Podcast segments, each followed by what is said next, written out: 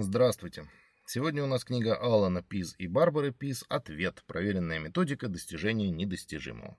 Вообще, авторы довольно широко известны около психологической общественности. Они как-то написали книгу про язык тела, и книга до сих пор пользуется огромной популярностью, несмотря на то, что это такой, знаете, кодекс Серафинианус, это букварь несуществующего языка. Ну, в том смысле, что какие-то телодвижения, они, конечно, на что-то могут указывать, но в реальности это не так уж бесспорно, это во-первых. А во-вторых, если бы у людей язык тела был точен настолько, насколько об этом пишут Пизы, то обычный язык был бы не нужен. Ну, ладно, я сегодня собирался не об этом разговаривать, мы сегодня про другую книгу. Начинают Пизы, как водится, с утверждения значимости той книги, которая сейчас перед читателем. Они пишут буквально следующее. Мы ответим на ваши вопросы обо всем, что вы когда-либо читали или слышали о постановке целей, визуализации, аффирмациях, молитве, альфа-мышлении и законе притяжения. Поскольку информации в книге очень много, мы рекомендуем время от времени откладывать ее в сторону, дабы поразмыслить над сказанным и воплотить полученные знания в жизнь.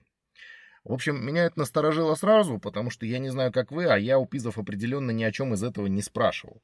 Ни о визуализации, ни об аффирмациях, ни о законе притяжения, ни о чем другом. Ну и для меня вот само это перечисление уже намекает на качество материала. Но, допустим, ладно, допустим, я не прав, читаем дальше. Первая глава начинается с книги, с цитаты из Наполеона Хилла, из книги «Думай, богатей».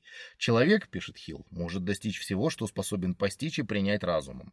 Ну, как бы я не знаю, я думаю, что все слушатели много раз представляли себя на берегу моря, но это, однако, их на берег моря не переносило. А переносили на берег моря совсем другие прозаические абсолютно действия, типа зарабатывания денег, покупки билетов и так далее, и так далее. А вот представление себя на берегу как-то на берег попасть не очень помогает. Ну, окей. Я бы, конечно, сказал, что Хилл немножко врет, а вслед за ним и автор этой книги, но, допустим, пусть это будет просто духоподъемная метафора, которую вставили в текст для того, чтобы читатель радовался, допустим. Но авторы же на этом не останавливаются. Они говорят, что Хилл был прав, и наука это доказывает. И вот аргументация буквально следующая. Хилл был прав, потому что у вас есть такая вот структура в мозгу, которая называется ретикуляторная активирующая система.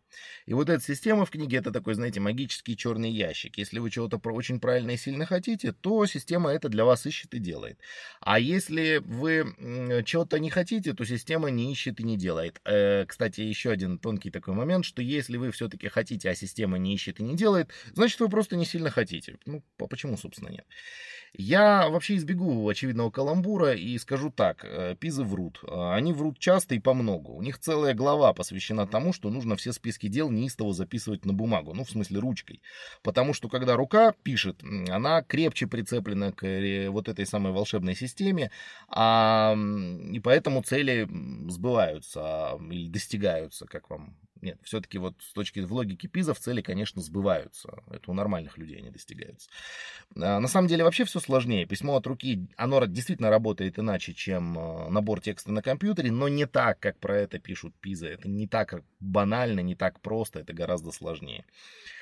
Отдельно мне понравилась, конечно, история про то, что все миллиардеры, естественно, писали списки дел от руки. История вообще умалчивает, сколько тысяч, может быть, миллионов людей писали списки дел тоже от руки, но миллиардерами так и не стали. Книга полна таких мифов. В дополнении, например, миф о поиске истинного призвания, к которому непременно надо стремиться. И этот миф уже, в общем, разобрал Ньюпорт в той самой книге, которую мы тоже в подкасте в одном разбирали. И вообще все в этой книге в худших традициях позитивного мышления. Вот вы подумайте, чем вы могли бы заниматься бесплатно, тщательно напышьтесь, как бы решите, где вы хотели бы быть, и лежите лицом в направлении мечты. Дальше за вас все сделает вот эта самая ретикуляторная система. У нее название научное, она сама, наверное, очень научная. И, короче, вот это такая вот особая научная магия, которая за вас будет работать. Как это? Двое из ларца одинаковы вообще. Рекомендации в книге, честно, одна красивее другой. Если вы ставите цель, внимание, дедлайн должен быть как можно ближе, потому что он только тогда стимулирует. Чем он ближе, тем лучше. И если что, это не я придумал, это авторы. Вот тоже другой прекрасный фрагмент. Ваш мозг не в состоянии отличить реальность от фантазии, поэтому он побуждает ваше тело реализовать представляемый образ. Если ваш мозг не в состоянии отличить реальность от фантазии, то у вас тяжелая степень шизофрении, скорее всего. Ну или у меня, если вам так спокойнее. Вот. И вот эти рассказы на тему, что мозг не отличает реальность от фантазии, ну, вот на эту тему, правда, никто лучше Астафьева не написал. У него в одной книге есть такой замечательный эпизодический персонаж, бомж-алкоголичка, и у него есть такая цитата: «Увижу во сне 100 рублев нашла, проснусь — нету, а увижу, что в штаны напрудила, проснусь — мокро». И я бы эту цитату еще и к главе про аффирмации отнес. Отсюда из этой же книги в том числе давняя история про то, что частица не работает. Есть такое популярное в поп-психологии изречение, что вот если вы пишете в тексте «частицу нету», люди ее пропускают. Я не очень понимаю, почему поп-психологи не видят тех, значит, огромных толп людей, которые ломятся в будки, не влезая, бьет. Ну, не знаю, вот правда. И они-то ссылаются, Пиза ссылаются на то, что эта самая формация, вот эта волшебная формация, она не может создать картину неделания. Как она вообще создает картину, если созданием картины у нас занимается кора головного мозга, в которую формация не входит? Ну, бог с ним. Это я опять все усложняю, как всегда. Естественно, в этой книге есть и принцип Парето. Естественно, он тоже в популярной трактовке, что 20% покупателей компании приносит 80% ее доходов. По-другому быть, естественно, не может. И вот, строго говоря, критиковать эту книгу можно почти бесконечно. И ее есть за что критиковать, но можно ее разбирать постранично, но я не очень понимаю, в чем смысл постраничного разбора бреда. В ней смешано все. Немного биологии с формациями, немного метафизики с аффирмациями, немного того, немного сего. Короче, резюме. На мой взгляд, очень плохая книга. С другой стороны, если вам нравится трансерфинг реальности и книга «Секрет», и фильм «Секрет», может, это вам зайдет, как бы, почему нет. После этой книги я подумал вот о чем. Очевидно, что Пизы пишут книги на потребу публики. Они постоянно перескакивают из одной области в другую. И возникла у меня мысль, что они не очень заморачиваются с научностью. Сам Алан, кстати, в этом открыто признается, когда рассказывает, как он буквально впихивал язык телодвижений разным издателям. И они в большинстве своем отказывались. Ну так вот, я не поленился и бегло просмотрел язык телодвижений. Да, предположение было верным. Просто приведу цитату из начала книги. Это уже язык телодвижений. Альберт Мейерабиан установил, что передача информации происходит за счет вербальных средств, только слов, на 7%, за счет звуковых средств, включая тон голоса и интонацию звука, на 38% и за счет невербальных средств на 55%. Короче, я понимаю, что эту цитату вы видели 1000 раз в том или ином виде, в учебнике, она из учебника в учебник кочует, много где появляется. Ну так вот, Мейерабиан это не устанавливал. Можно найти оригинальную статью Мейерабиана и почитать, что он установил в действительности. Спойлер, вообще не это. Но вот эта вот неточная интерпретация, она появилась с легкой руки. Может быть, кстати, Пизов, может быть, кого-то еще. Я так и не нашел ее первоисточник, но первоисточник точно абсолютно не Мейерабиан. И Мейерабиан всю сознательную жизнь боролся против этой самой трактовки своего эксперимента. Он утверждал, что эксперимент у него показывает вообще не это.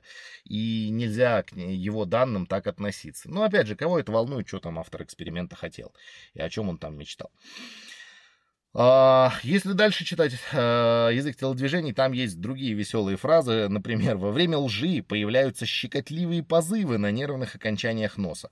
Это можно было бы как-то всерьез рассматривать, если бы позывы, слово-то какое, господи, появлялись только во время лжи, и это было бы подтверждено экспериментально. А оно не появляется. И вообще все это, как в старом анекдоте: «Ежик, ты помылся», глядишь, щекотливые позывы бы перестали появляться. Ну да, кто я такой, чтобы критиковать Пизов? Но вопрос не в этом. Вопрос в том, насколько молода, а хочется сказать, конечно, тупа, но, бог с ним, сегодня я добрый. Так вот, насколько молода и неопытна была психологическая общественность тогда, когда вышла книга Пизов, и она была принята на веру. В итоге, что мы имеем? Мы имеем два дутых, абсолютно псевдонаучных авторитета и кучу восторженных последователей, утверждающих, что демонстрация больших пальцев поверх карманов имеет сакральный смысл. Я бы сказал сразу по двум книгам, что ни язык телодвижений, я его все-таки, да, прочитал, ни проверенная методика достижения недостижимого не имеют никакого смысла. Их не надо покупать, их не надо читать, не надо тратить на них деньги, время, нервы, и уж тем более принимать эти книги на веру как что-то реально научное. Вот. На этом сегодня все. Спасибо и до свидания.